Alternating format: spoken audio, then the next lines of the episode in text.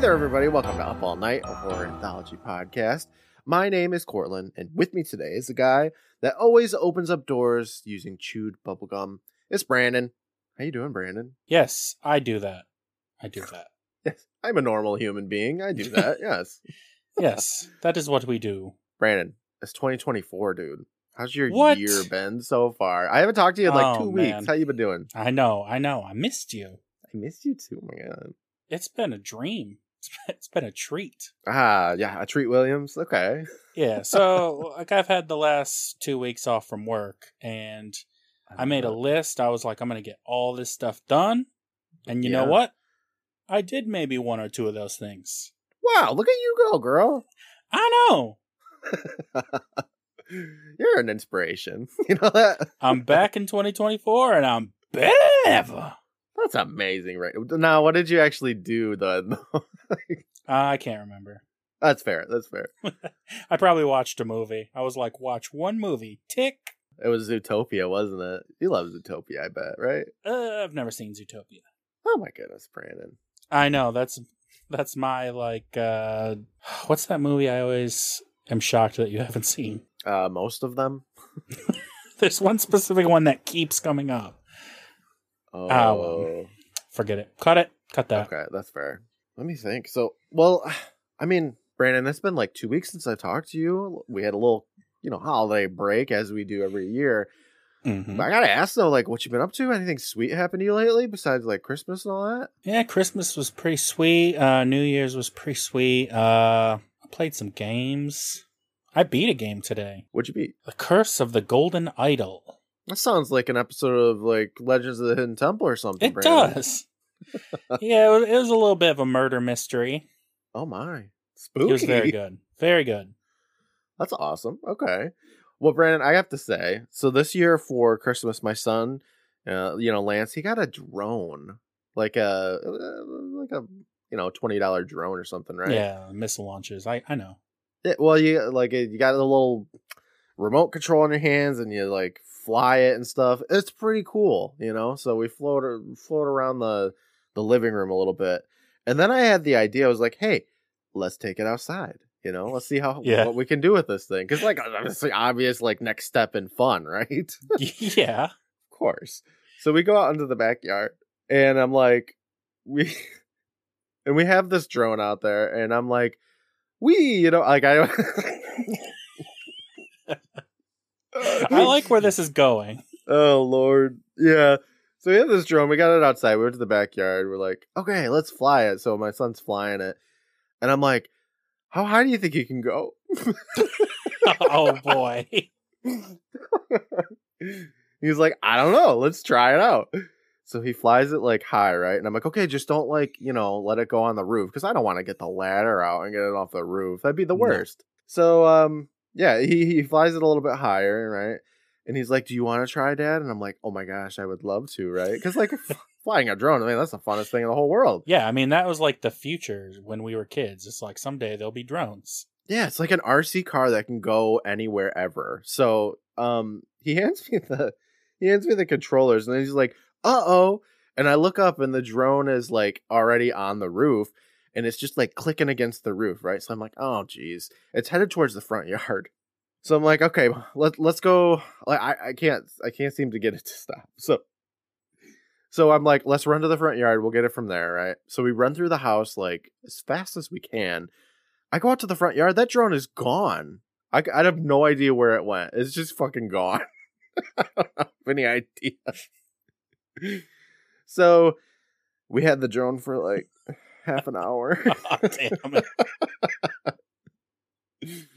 Needless to say, Brandon, we have one in the mail right now from Amazon so that we can have a drone again. Oh, that's Merry sad. That's like when you were a kid and you'd you'd be at the the fair or something and you'd get a balloon and you'd be so excited. yep. And then that thing's just flying away like five minutes later. Yeah, that ex- that happened to me. I still miss it, man. That's a devastating moment in my life right there with that balloon. But yeah, Yeah. it was. That'll I mean. Lance took it very well. like that drone was Well, like good. clapping against the roof, and then it was just gone. And I don't know. I tried to look around the neighborhood and stuff. I was like, maybe it like hit a tree and fell because like that thing it hits a wall and then it just drops to the ground. So I'm assuming it's just in literally went into the twilight zone. It's fucking gone. Well, I mean, I as a thirty-something-year-old man, if I got a brand new drone and I lost it, I would be stomping my feet and crying, uh huh. Yeah, kicking my legs. So I was so mad. good on good on Lance for just being like, yeah, sometimes you lose drones. It happens. Sometimes they go over the roof and somehow just completely disappear. I don't know what happened. But other than that, I think that's like the the most traumatizing moment of 2024 so far. So that's I mean it's Well, pretty it's- good. It's got to be all uphill from there. Exactly. Yeah. That means that's the worst that can happen. We're, we're doing pretty good. I mean, it's quick Amazon order. Bam, you got another drone, and it does not go in the backyard on a windy day. Okay. oh man, Brandon. So we have this episode of Tales from the Crypt to uh talk about. Are you I ready to sure do. chit chat about this? Been a little while. Yeah, that's what I'm here for. All right. Well, we just got done watching Tales from the Crypt season four, episode eight, Showdown. Brandon, what'd you think of Showdown? I I liked Showdown. Oh my god, I like Showdown too, Brandon. Oh Yes. my god. I was very surprised that I liked Showdown, considering it is like a Western style episode. I'm not a huge fan of Western movies, so uh yeah, I didn't expect to like it, and I was like, no, this is pretty good. Yeah. It feels like it just flies right by. Like this episode is Yeah. breezy. It really is. I don't know what. Well, you, actually, you know what? I think I do. It's because it cuts to stampeding horses very frequently. Um, so much so that while I'm doing my notes, like I didn't write down like, oh, and then it cuts to horses for a second because it happens so much. Um, yeah. Even while you're watching it, your brain is just like, oh, it's those horses again and shuts off for a few seconds. Yeah. Yeah. I think that's yeah. It's just like cuts in your mind, and uh, you look down, and the episode's actually only 14 minutes long or something. But yeah, it's good though, Brandon. Um, it's got a good set. Like it, it is very uh generic, you know, like because they go to like a, a an empty town, and you're like, this is exactly what I would assume they would use for like an empty set of a town in the I don't know the Yeah. west kind of. It's thing. like a step above those like just facade with boards holding it up kind of western towns. Exactly. Yeah, and like they you could tell that they held restraint by not using like a tumbleweed, kind of like that kind of thing. Like being Oh, too they generic. They should have actually. I would have been I would have called it out, but yeah, you don't see any tumbleweeds, which was interesting. It's got uh it, it just kind of moves and it's got a little bit of twists here and there and um I liked it. I thought it was fun. It's like it's not a crazy original story or anything, and the twist, if you'd call it a twist or whatever, you can see pretty early on. I don't know, Brandon. I was kind of like, hmm, what's going on here a little bit, but You got to minute twenty and be like, "Wait, what?" not that crazy, but um, I think it was executed really well, and um, I don't know, it kept its pace, and it was interesting, and I, I wanted to know what was happening. So, I mean, hey, I think that's another kind of good episode for season four of Crypt. Yeah, we're on a little bit of a roll here. I know what's gonna stop us, you know. it has to stop, yeah. It has God. to. Yeah, we're gonna get to that Roseanne episode, and it's just Oh gonna screech. I wouldn't be surprised if Roseanne's one of these episodes, huh, Brandon. But I think we should just get into it. We got some some stuff to talk about. I wouldn't be All right. surprised if, if this episode, this recording, is not that long though, because this is like the shortest my notes have been in quite a while, and I don't know why. I'm, I'm interested to find out, but It's the horses. yeah, yeah, it's the horses.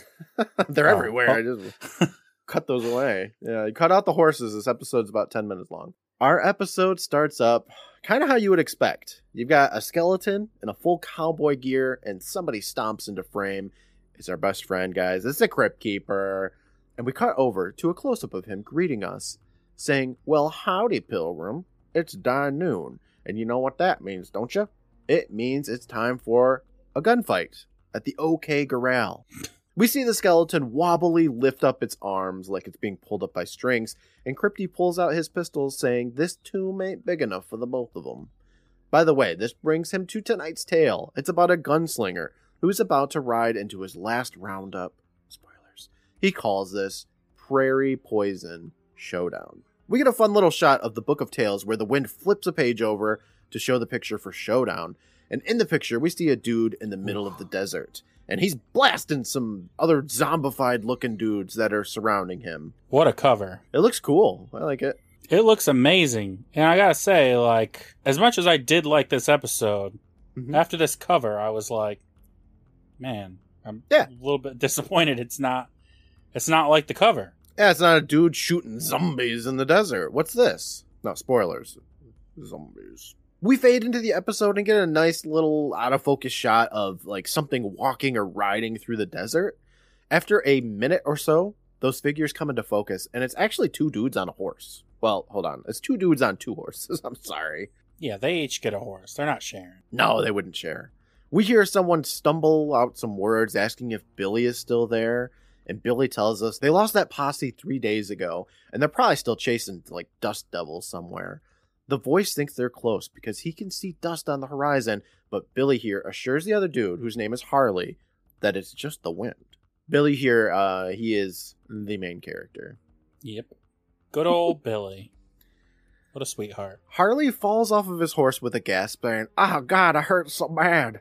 And he stares up into the sky, saying, Billy? And Billy looks down at him and then cocks his gun and he shoots Harley. Good old Billy. yeah, sweet, sweet, sweet Billy. yeah, so you know pretty pretty quick here what kind of character Billy is. Yeah, he's a rootin' tootin' cowboy shooting them and all that. He's right? a rootin', tootin', shootin', scootin'. Yeah. That's about everything, isn't it? Yeah. That's all. You just encapsulated a Billy in all, all the episode. Rootin', tootin', scootin', and shootin'. We cut over to a grave marker for Harley, and there's dudes all around it looking it up and down. They identify it as Harley's because there's initials on the gun that was left there. The man here, Tom McMurdo, gets up to leave, and another dude tells him that they've been at this shit for weeks and the boys are tired. They want to head back. Tom tells him, no, this grave is super fresh, only like a few hours old. The rest of you want to quit? You go ahead. Me? I'm going after Quintain. Then the dudes ride out. We hop over to Billy, who's looking down at a different grave or something, and then looks over his shoulder to see if anybody's chasing him. And he moseys his way into a settlement, and everyone just kind of stares at him as he trots by. Like everybody. They have Yeah. nothing better to do. Well, there's like 10 people in this town and he's he's the new guy, so. Yeah, and this you look. town you have a little peek. this town is probably the most stereotypical like there's going to be a showdown here kind of town. It's like you know everything is very much down a row. There's buildings kind of sparsely to the left and some to the right. Like it's if you imagine like oh where would a shootout be you know? This is the exact town that you would imagine in your mind Yep. And spoilers, it does. What? There's action in this one? Who knew? We cut over to a blacksmith banging on an anvil or something, and Billy's in the doorway asking him for a room for the night and a place for his two horses. Since he still has Harley's horse. Or Harvey? Harley? Whatever. Billy turns to leave, but the dude's all, hey, mister, what happened to the other rider? And Billy turns around and stares at the guy for a second before just walking on into town. He ain't got time for these questions. Well, he's lucky he didn't shoot the guy, so I know, right? Can you imagine like being in the Midwest and being like, "Hey, Mister, what happened to the other horse?" and then getting shot? like shouldn't I ask questions. that's what happens when you guys you open your mouth. I don't know. He walks by a door that opens up, and some lady looks at him. So he says, Ma'am. and then just keeps on walking. It was very boring, but I just feel like I had to add it. Well, this episode will be like 20 minutes without that ma'am. Yes, that's true. He's about to go into the saloon, but a voice calls out William because you know Billy is short for one, and it startles him. Billy turns around and we see a dude sitting in a chair saying, "Hey, it's William Quintain." Billy corrects him, saying, "Nah, it's Billy Quintain." The dude gets up out of the seat, saying, I'm calling you out, Billy. Billy's all, "Oh, you the one that's been tracking me?" And it do be Brandon. It's Thomas McMurdo, or Tom for short. Yeah, we'll just call him Tommy. Yeah, it's little Tommy. Billy looks at him saying, Texas Ranger, I heard of you. Hey, Tommy, they say you're the best there is. And Tom nods and cuts to the chase, saying that he needs to take Billy in. Billy tells him, Ah, well, Ranger man, and steps up closer to him in a typical showdown fashion. They're like, I don't know, a few paces apart from each other. I don't know how far a pace is, but like, whatever It's you're a- imagining right now is what it is. Is that what it is? A pace is just a little step? Yeah, you just take a step. Okay, well, in that case, they're like, I don't know, 10, 15 paces, perhaps? Okay. They're in the middle of this town that was literally made for them to have a showdown in. Billy tells Tommy to make his move, and it's very tense. Like, who's going to grab first, you guys? I think Tommy makes the first move here, and the two shoot, but Billy is a little bit quicker than Tommy and shoots him right in the chest. Billy cocks that gun again and shoots him again before Tom can do anything. I was pretty surprised by this. Like Tommy seemed to pretty confident, so I was like, "Oh, this is the, the end for old Billy Quintain." But no, he's like, "I'm taking you in, Billy," and then just gets fucking shot right away. Yeah, he's all like, I got this, Billy. And Billy's like, oh, no, you don't. And it's dead. It's crazy. We watch Tom stumble a little in slow motion until he dramatically falls to his knees and then to the ground and he dies. he's fucking dead. Yeah, he's uh pretty bad at his job. We cut over to a saloon and we see Billy walk on inside and order a whiskey. Some guy's playing a piano very poorly, and Billy tells the barkeep to keep that bottle for him. He wants that whiskey. We hear some dude shuffle some cards and he calls out, Hey, you look like a card player. Billy tells him to deal him straight and sits on down for some cutting cards.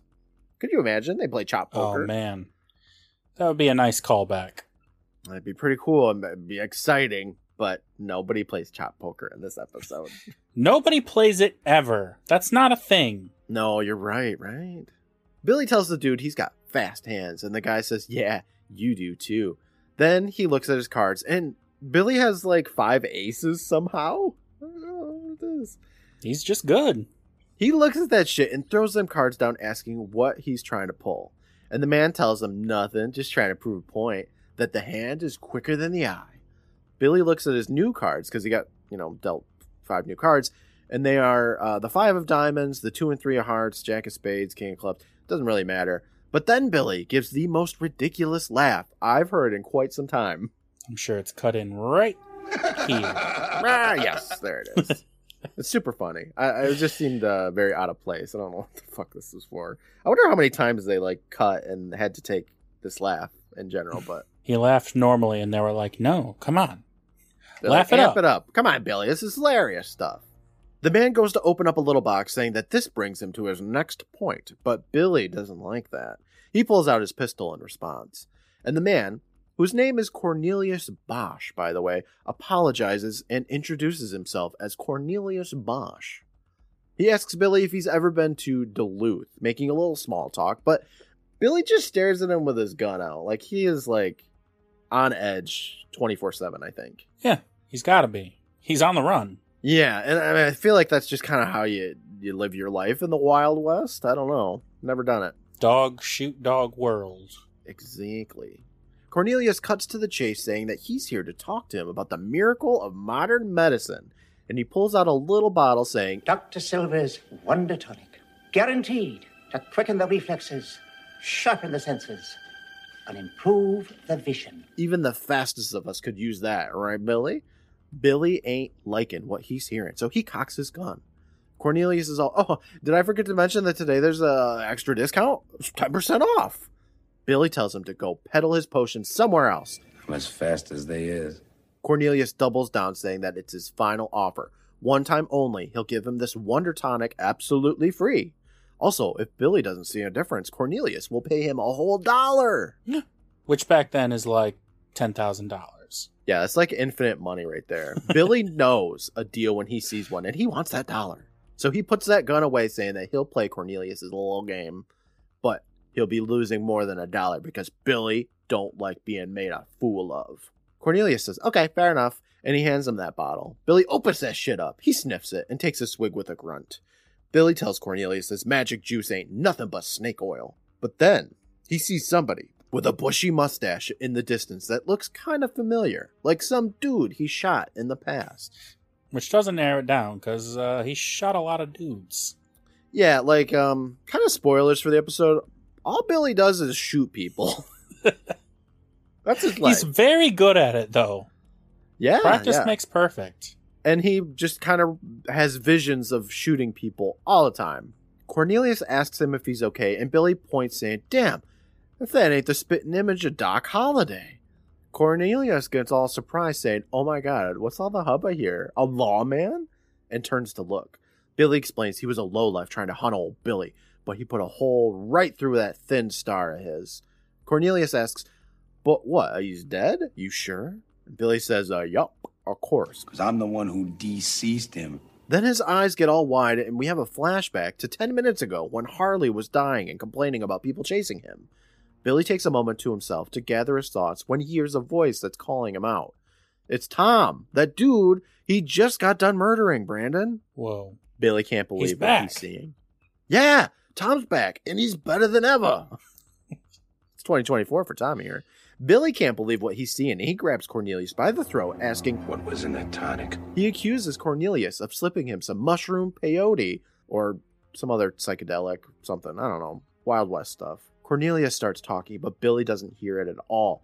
He does hear some dude from behind him call out, Billy. It's Frank, I I guess. And we see a flashback of Frank? Yeah, the all Frank?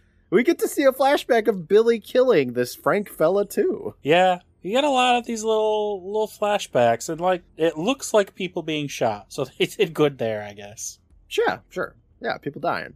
Billy can't believe this is happening, saying, Frank, Lil Bear? You remember Little Bear, Brandon? Do you ever watch Little Bear? Oh, love Little Bear. Yeah, me too. And we see him get blasted. Frank here looks a bit zombified, which uh, is really cool. I wish more of the dudes were zombified. Most of them are not, though. Mm-hmm. He says, "Mm, It's been a long time. Some other dudes get up and start moseying their way over to Billy, and they all kind of just surround him. And Tom tells him to look around and feast his eyes on all these dudes that Billy's killed in the past. Billy does just that and has flashbacks of him killing them all. a lot of killing going on in this episode. Lots of bang Yeah. bang shoot 'em ups. Crazy. And we're like halfway done already. It's mostly shooting people. Yeah, I don't know what about this episode is so short, but I think it's all the flashbacks. Oh, also, they probably cut to horses about uh, I don't know twelve times by now, so it could be that as well. Yeah. Just imagine that horses were running like this entire time that we've been talking about the episode. Between every spoken word is a five second clip of galloping horses. Just imagine that. Cornelius pipes up saying it's time for Billy to pay his respects to all the people he killed. Billy asks why, and if Cornelius is the devil here to snatch his soul. Cornelius is all, nah, I'm just Cornelius. But I was caught in the crossfire back at Wells Fargo. And the camera pans us down to his chest, and we see that he's dead too. Our best friend Cornelius, he's dead. Oh. I felt kind of bad for Cornelius because he says that it was a stray bullet. He was afraid. Oh man. Billy looks all around him as the dudes start closing in more, and he screams, You demons from the pit! You come to drag me off to hell! No! No! and then he screams no a couple of times. It's funny. It's funny. His turmoil. Yeah. Billy tries to run, but he is quickly cornered, so he pulls out his pistol and, and he cocks it. Tom hears all, well, heaven or hell, whatever it is, it's a warm place and real quiet.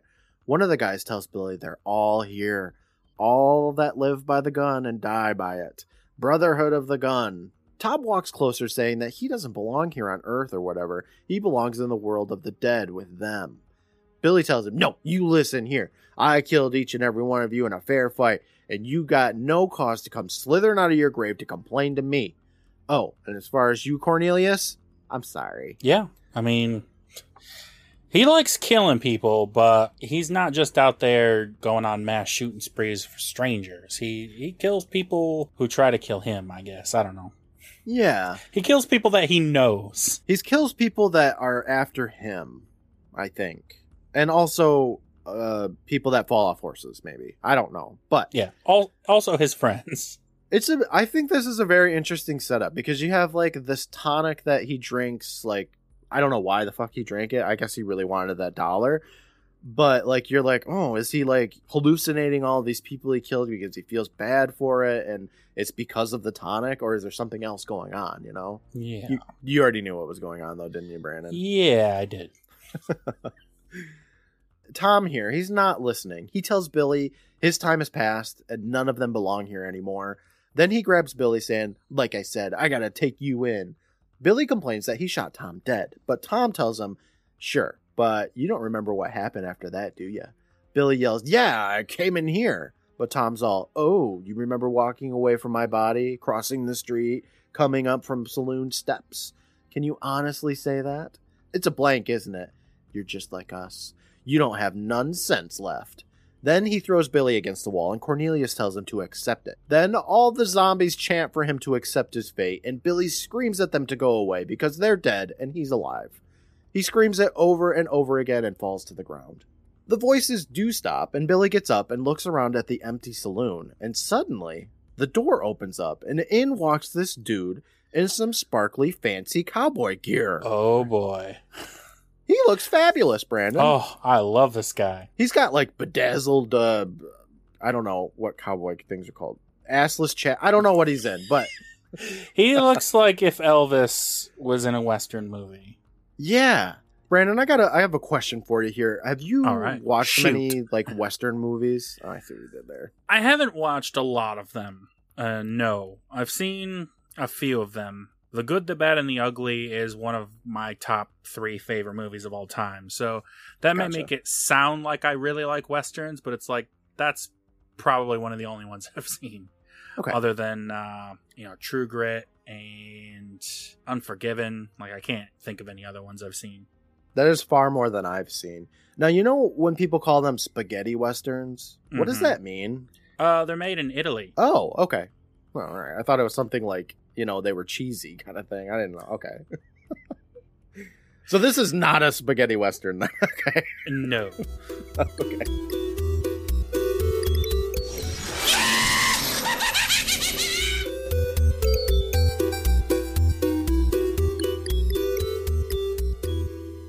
Hey there, everybody. Courtland here, your good buddy and your personal gunslinger.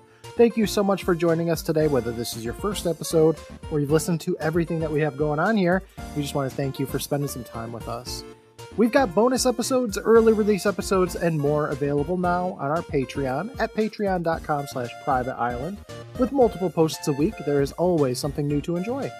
I'd like to take a moment to thank our current patrons the Beths, Venice Witch, Tristan, Redemption, Lyle, Eddie, Ray, Rad Magical, Faith, and Shane, the Goths, Stephen, Matt, Aaron, Brittany, Sid, and Corey, the citizens of Carlsville, Sarah, Mr. Normal, Matt, Keith, Christy, Angela, and Meredith, and you boys and girls, Kathy, Fair, and Bryce, and Brian.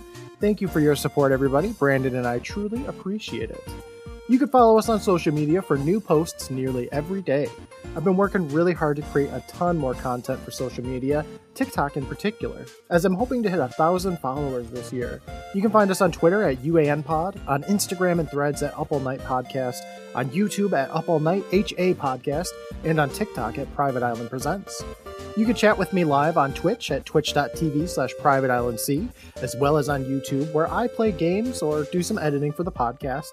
Lately, I've been enjoying some casual World of Warcraft with my wife, but I do love to play some other things like Diablo 2, Stardew Valley, and more.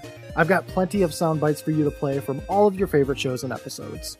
I'd like to take a moment to thank the Benevolent Badger for their work on the music for our show. Aside from this theme dating start from Undertale, composed by Toby Fox, I'd also like to thank Brandon for his work on the artwork. Thanks so much for listening in. For now, I will let you get back to the episode, and I will talk with you again next week. Bye, everybody.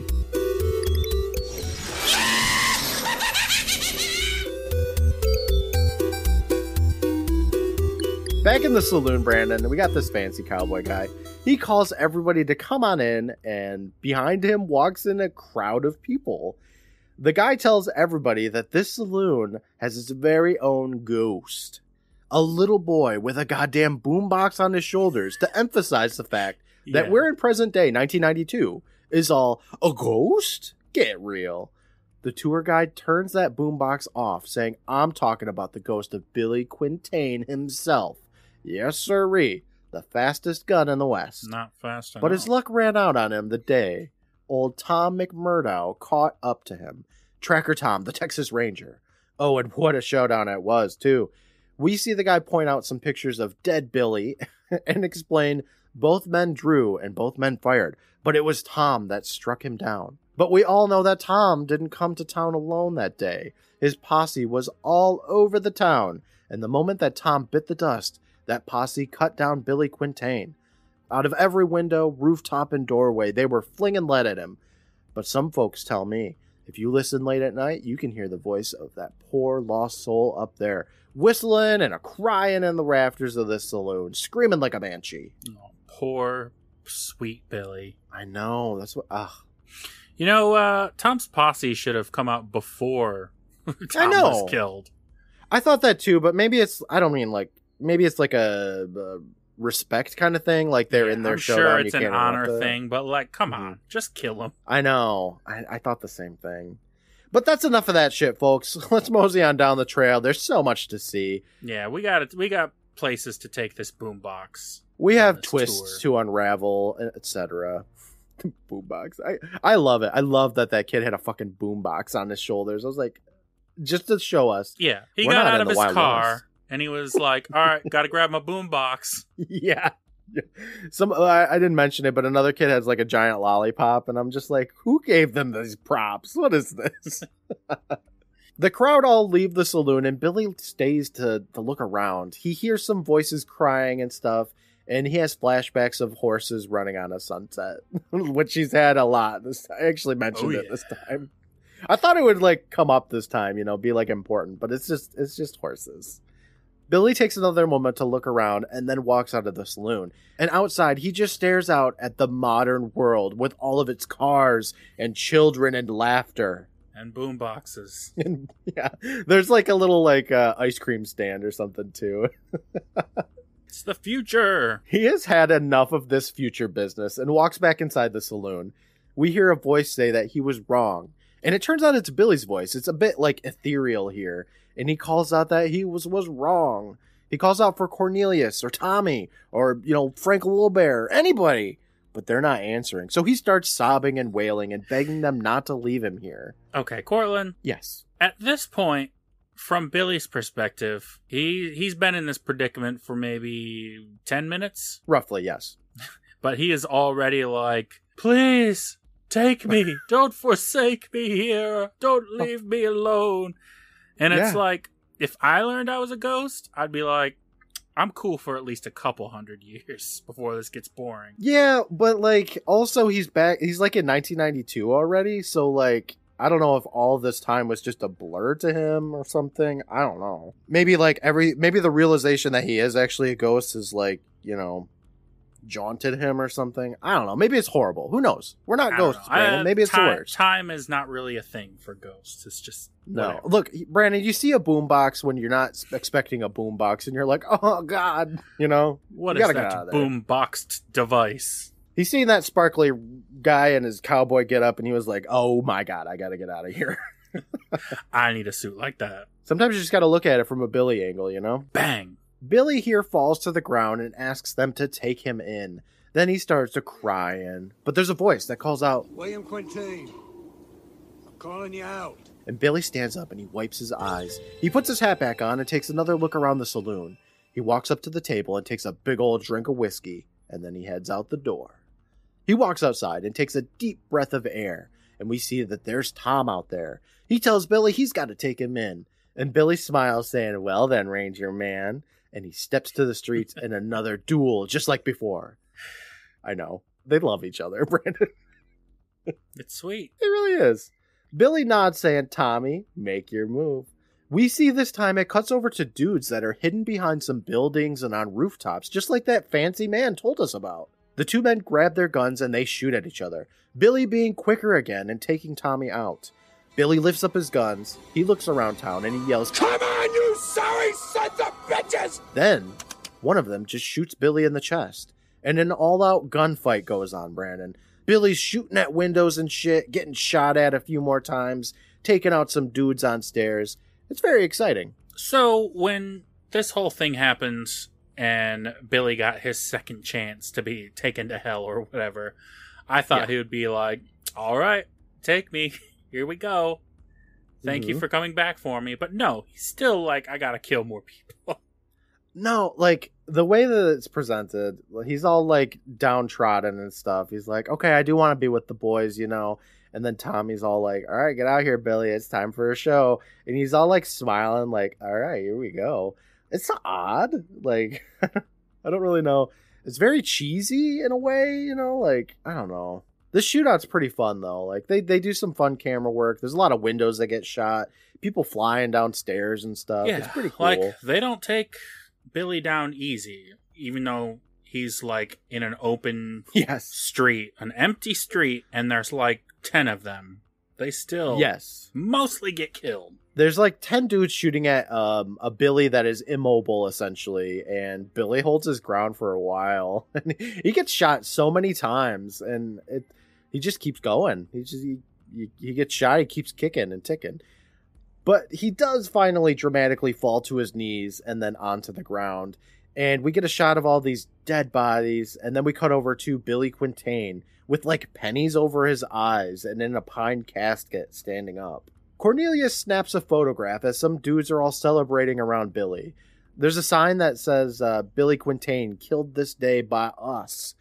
This snaps us to present day, where those tourists are all over by Billy's grave. And we see that Billy was buried right next to Tom for some reason. Yeah, I think they, they, do. they really are just like linked by the universe. I guess you can't have Billy without Tom. I don't know. It's it's where what happened to Harley or Harvey or whatever. I don't. It doesn't matter. cares? Yeah, Yeah. it does not matter. This is the Romeo and Juliet Frank Lilbear, nah. relationship. Yeah. Suddenly, Billy and Tom are there on horseback talking about the good old days when they shot at each other. Yeah, nostalgia. right? Tom asks if he's ready, and Billy is, so they roll out along with all the other people that Billy's killed in the past, and we watch them hoot and holler and ride into the sunset. It's a very interesting like take on the afterlife of cowboys and you know outlaws and stuff. It's like their Valhalla, maybe I don't know, but it's only the people Billy killed. So are they just stuck in like Billy dimension? I don't get. I guess he transported them to like gun hell. Oh. They lived by the gun and then they got stuck in purgatory. So when when they're all riding away after uh, they meet up there in the afterlife, it's like the same footage as the footage that's been playing this whole episode of them running. yes, yeah, you get like that sunset thing. So like it does like link back to that, I suppose. Is that implying though that while that was playing, like this whole thing was on like a loop where they went through this over and over and over again until Billy accepted that he was dead? I don't know, Brandon, because like he accepted he was dead pretty quick. This time, yeah. This time they got through to him. All it took was modern medicine, Brandon. I don't know, but I gotta say, I think it isn't anything new. I feel like I didn't get shocked by any means, but they, I think that was executed really well. It was pretty emotional. And one thing that I do like about this episode is Tales from the Crypt gives us a lot of real shit characters. Like Billy's not a great character. He kills people like all the fucking time, but I still feel really bad for him, which is unique because most of the time I don't feel bad for the main character when they get their comeuppance in the end. This one is kind of like a, you know, like a ballad, if you will, you know? Yeah. He never like feels sorry. He never feels remorse for his actions really. No. He's just kind of like, "All right, I was a shit. I killed a lot of people. Let's go." But there there's like a kind of shared respect among all these people like they really did live by the gun. It was their their life and so they're all killed by the gun and they something they they share. Yeah, I don't know why they're all like super friendly with Billy, and then like at the end when Billy's like smiling, like, "Oh boy, here we go! I'm gonna join my buddies." It's like, no, Billy, these aren't your friends. You killed them all. Like, obviously, you had something wrong with them. Like, I don't know. You killed more people just to accept your death. I just love too, like poor Cornelius. He's just like stuck in this fucking purgatory because he Yeah. accidentally got shot by a stray bullet. So is he off riding into the sunset with them as well, or are they just like, okay, Cornelius, like your time's here, you're you're lame. We're not gonna hang out with you anymore. You're not much of a gun guy. No, I think Cornelius is part of it. He's all just on his horse, and the horse is all like, yay! Cornelius rides to the sunset. It's fun. I liked it. Yeah. It's a it's a quick, fun little episode. With all of that resolved, Brandon, we fade back over to our best friend, the Crypt Keeper, and he blows the smoke away from his pistol, saying, Talk about stick shooter, I think. I. Who'd have thought that being a cowboy would have stirred up so many bad feelings? Well, kiddies, I gotta go. There's a gore rush on, you know. And the camera pans us back to see a chandelier has fallen on the crypty's skeletal foe. And he says, Hmm, I wonder, who was that mashed man? And the camera zooms up to his face as he laughs us out of the episode. And that was a good one. So that's the end. Wow. Uh, this episode was not actually filmed as part of Tales from the Crypt. Right. Yeah. Troy had mentioned that when he was on last week. And I don't know. He said that it was like very different and it would fe- it wouldn't quite feel like a Tales from the Crypt episode. And I asked, like, oh, does it feel more like yellow? And I feel like it kind of does feel a little more like yellow, a little bit more like cinematic than a normal like Tales from the Crypt episode, I think. Yeah, production wise, definitely. But like, I see, I'm seeing a lot of people talking about this episode saying like it just doesn't feel like a Tales from the Crypt thematically, and like I don't know, dead ghost cowboys isn't that far removed from horror considering a lot of the silly episodes we've seen of this show. Yeah, I mean, we did get that whole like taxidermy episode in season one. I mean, that's kind of like my cornerstone for like campy, silly episodes. This one's not very silly. It takes itself very seriously. Yeah. Um, aside from when you Even know that that, cowboy, boombox. that fucking boombox. Yeah, when we get that boombox. Um, but it's like you know, you feel bad for Billy being a ghost kind of thing, even though he kills everybody and. I don't know. I don't think it's bad. Like I, I quite like this episode. It has a six point three out of ten on IMDb, and I think it should be higher than that. I thought it was pretty good. And I don't like I'm not gonna, I'm not gonna say this is like a 10 out of 10, but i this is a decent little episode of Tales from the Crypt. You could do worse. Yeah, it had me wondering what was going on. When that kid walked in with the boombox, I was like, okay, I know what's going on, but like I still want to know. You Yeah. know? I'm sold. But Brandon, I mean, overall, was there anything that you learned from Showdown? Was there a moral to the story? I think the whole moral is don't shoot people. No. Yeah, you'll get stuck in limbo every time. Yeah, like if you need reasons not to shoot people, then sure, there's that one. I learned, Brandon, if you're going out of town and you got like a tour guide showing you like an awesome uh, western town or whatever, bring your boombox. Okay, it's gonna be boring probably if you're a kid. You never know when you'll need that boombox. Yeah, you never know when you need to show a ghost that you're in 1992 now. Okay, because if that boombox wasn't there, I'd be like, "Wow, this town is hip happening." But no, they're in the future. I think what I really did learn though, Brandon, is that if somebody offers you the miracle of modern medicine and you're kind of like, I don't know, maybe you shouldn't drink it. Yeah. Don't drink mysterious liquids from people you don't know. Exactly. Especially in a saloon. Probably drugged. Now, Brandon, Showdown. I think it's a pretty good named episode. There's uh, uh, at most two showdowns that we watched on top of flashbacks of perhaps showdowns. But do you think we could come up with a better name? Fake Western Town. Billy the Ghost. That just sounds like a fun little cartoon. Oh, you're right. It's like Casper, but Billy, you know? Yeah, instead of like Casper the Friendly Ghost, it's like Billy the Shooting Ghost. Frank Little Bear. We should we had we need more Frank Little Bear, Brandon. Ah, yeah. Cowboy zombies. yeah, that cover. I wish we would have gotten more of that. There's like fogginess and Billy's fucking blasting them. That would have been cool. He doesn't blast any of these uh, zombified people though. No. I, I guess unless Tom is, but he's not because they didn't put any zombie makeup on him. Only like a select few men had like zombie makeup on, and it wasn't even that much. It was more like he was a little bloody kind of thing. Yeah, the cover really makes it look like it's going to be like a Night of the Living Dead Cowboys. It's totally not that. That's okay. Brandon, do you want to meet this cast? Because I would love to. Yeah, who are these people? There's not many of them. No, we're only going to look at about four people. Should I grab Frank Little Bear? We did talk about him a lot. oh, I should probably grab Harley too. Well, let's start with uh, the first person on IMDb who is not Billy. It is Tom McMurdo, played by David Morse. Yep. David Morse is like he's like a Frank Darabont guy. Like he's in he's in the Green Mile, Uh huh. which th- this episode is written by Frank Darabont, by the way. Okay, that's what that's what I thought. Okay. Well, um David here he started things off 1980 with Inside Moves, and he was also in things called Shattered Vows, When Dreams Come True, Saint Elsewhere. Uh, I think I f- feel like I've heard that before. They talked about it that and I Love the 80s, I believe, right? That's the yeah.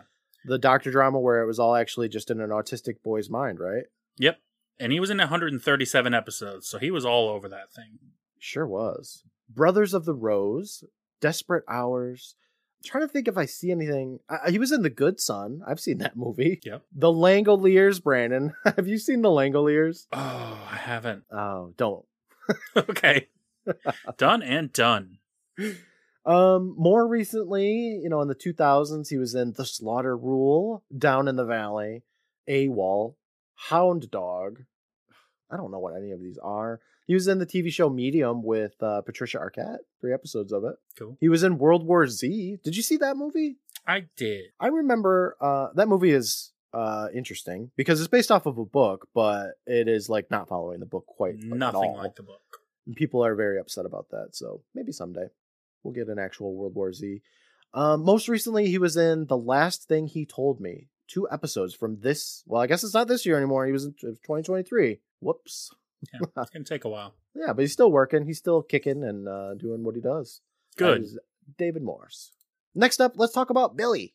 He was played by Neil Giantoli. Gintoli. Oh my gosh.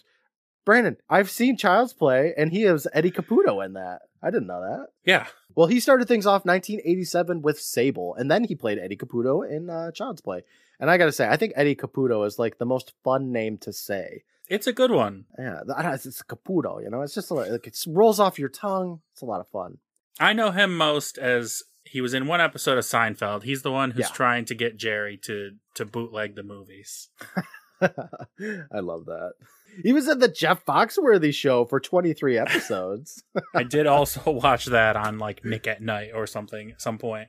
Yeah, I remember. I think it was on at your house sometimes when I was over. Uh, he was in King of the Hill for two episodes. Ally McBeal.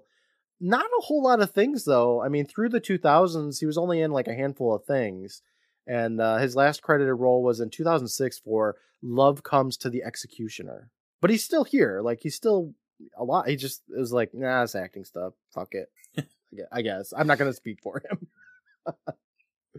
but that was Neil. Let's look at Cornelius Bosch, played by the late Roderick Cook, who passed away in 1990, even though this came out in 1992. So it must have come out posthumously, posthumously. It was his last credited role. So Okay. he started things off in 1957 with Theater Night. That's old. He was in things throughout the 50s and 60s. Very, very prevalent in like 1960. He did a ton of stuff. I would list them, but I don't think anybody's ever heard of them. no, no. He wasn't. Oh no, I would- I got excited here. 1961, he was in something called Golden Girl, and I was like, oh, the Golden Girls. But no, oh. it's not. It's not the Golden Girls. There's no Bea Arthur or anybody. well, there might be. I'm not gonna look. He was in Amadeus. I I've heard that song. He was in MacGyver in 1988. So proudly we hail. I, mean, there's a lot of things in here that I've never heard of. And like I said, last credited role 1992's Tales from the Crypt. It was this episode. So rest in peace, Roderick Cook. Next, Brandon, let's talk about Deputy Wilson. Who the fuck was that? I have no idea. Okay, well, we're not going to talk about him then. Sorry, Thomas Duffy. Boom, you're out. You don't deserve I don't, even, about. I don't even know what character you were. Let's talk about Monty Bass, who played Frank Lulbear. The great, great. The great Frank Lulbear, Monty Bass here, started things off in 1987 with Date with an Angel. And then he was in Friday the 13th, The New Blood. I don't know which numbered Friday the 13th that is, but he was in it. He was also in The Exorcist 3, which uh, has a very good jump scare in it. And that is all I know about that movie. Oh my God, Brandon. He was in something called I Don't Buy Kisses Anymore. Any more? no, they used to buy the kisses and now Homie was buying kisses? Maybe it's the chocolate kisses. We don't know. Ooh, I'd buy some of those. Yeah, they probably don't have that in Australia, do they? You can get them, but they're not just like everywhere. Oh man, you, do you remember the the Wishmaster movie? Do you, you remember anything about that? I think that one's the an evil genie, maybe. What? Ah, whatever. In 2001, he was in Tremors 3: Back to Perfection. They finally got there, Brandon. They're like, let's get back to that perfection business. Most recently, in 2008, he was in Columbus Day, and that Sure. that was Monty Bass. Good end to a career. Yeah, Little Bear. Frank Little Bear. Last up, we're going to talk about Harley because he was in the episode and he had a line. I mean, I guess it was probably more than Frank Little Bear, but uh, Harley was played by Paul T. Murray. And uh, this man here was not in a whole ton of stuff. He started things off 1983 with Remington Steele. He was also in Beauty and the Beast, but not the Disney movie. it was the Oh, TV okay. show. One that you don't care about. Yes. He was in Two Fisted Tales, which I think is what this is from, isn't it? Two Fisted Yes. Tales? Okay. Oh, yeah. He was in the segment Showdown. Look at that. So they just took that movie, cut it up, and were like, yeah, let's throw it in Tales from the Crypt. Why Just not? add a crypt keeper saying puns and it's good. Like I said, his, his IMDb profile is not very long. Like he has a couple of roles in 2000, like two or three. There's some breaks here 2010's Hunchback, 2011's The Holiday Heist. Um, but then more recently, he was actually in something in 2021 called The Hunchback of Bel Air, which I I don't know. Oh boy, that's that's something. yeah, it's got a 3.1 out of 10 on IMDb. It's probably really good. I'd probably still rather watch that than the like Bel Air reboot they did. Oh, I forgot they did a Bel Air reboot. Interesting. That's our cast, though, Brandon. That's uh basically everybody I'm going to talk about here. We're not going to talk about the blacksmith or that woman that looked at uh, Billy or anything. Do you want to find out what's next week? Yes, please. All right. Well, next week we got season four, episode nine. It's called King of the Road. And Brandon, this episode has got Brad Pitt in it. Oh, Yeah. star power. Although Uh-huh. at the time, like not so much. Nah. But let me read this little description here. A life on the edge hot rodder named Billy. Oh, that sounds familiar. Oh, comes to town run by Sheriff Garrett. He immediately dates and romances his daughter. Immediately, Brandon. With ulterior motives linked to Garrett's past. well, he's Brad Pitt. I know, right? You can't resist him. For which he was once a champion of the hot rodding. Will Garrett accept Billy's challenge to the death? What? Okay, so this is pretty much the same story, except for instead of guns, it's cars. I think so. Yeah, I mean, they're just Oh, like, eh, okay. Billy. Everybody's Billy. Bracken yeah, it's just an anthology show of Billy's getting into mischief. yeah, but this Billy's this this Billy's Brad Pitt, Brandon. So like, yeah, gotta that, good, right? that's top tier Billy. I'm pretty excited to see 1992's Brad Pitt. That's probably gonna be exciting. Whew. Yeah, that's gonna be something. but that's next week, Brandon. You have to wait for another Billy next week. Oh man, For now, though, Brandon, I've been up all night. I sh- I should go back to bed. I'm tired. yeah, me too. But Happy New Year, Brandon. 2024. Well, We're still thanks. fucking doing this podcast. I know. Still doing this. Still going. We're still going. all right, Brandon. I'm out of here. Thank you so much, everybody. I will talk to you later. Bye, everybody. Bye.